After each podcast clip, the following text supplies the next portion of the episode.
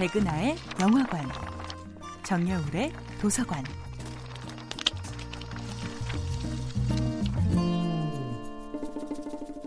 안녕하세요. 여러분과 아름답고 풍요로운 책 이야기를 나누고 있는 작가 정여울입니다. 이번 주에 만나보고 있는 작품은 밀란 쿤데라의 참을 수 없는 존재의 가벼움입니다. 테레사와 사랑에 빠진 순간 토마스는 더 이상 수많은 여자들과의 에로틱한 우정을 마음 놓고 나눌 수 없게 됩니다.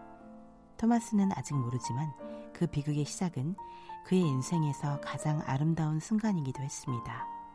진정한 사랑을 알게 되는 순간이니까요. 토마스의 심각한 바람길을 알게 된 테레사의 행동은 점차 거칠어졌습니다. 토마스는 도저히 에로틱한 우정을 끊고 살 수는 없다고 말합니다. 토마스에게는 다른 여자에 대한 탐욕을 자제할 힘이 없다는 것을 테레사는 알게 되지요.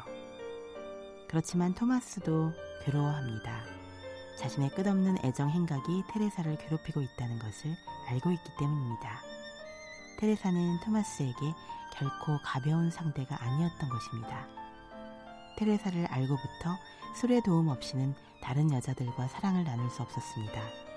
그런데 입가에서 풍기는 술 냄새야말로 테레사가 가장 쉽게 그의 바람길을 눈치채는 단서이기도 했습니다. 스스로 괴로워하면서도 토마스는 자신의 바람길을 멈출 수가 없었습니다. 누군가를 향한 질투 때문에 점점 망가져가는 자신의 모습을 속수무책으로 바라본 적이 있으신가요?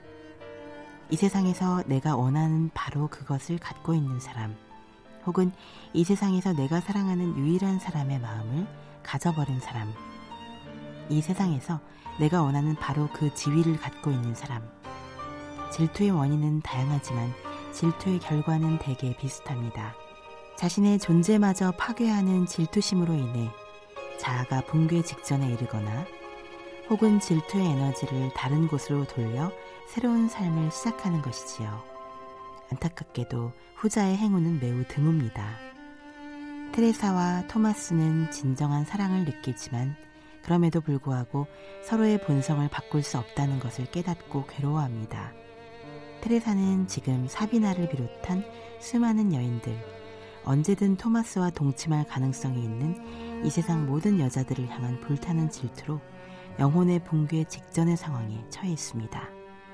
사랑은 아름답지만 사랑으로 인해 생긴 질투는 테레사의 영혼을 파괴하고 있습니다. 정여울의 도서관이었습니다.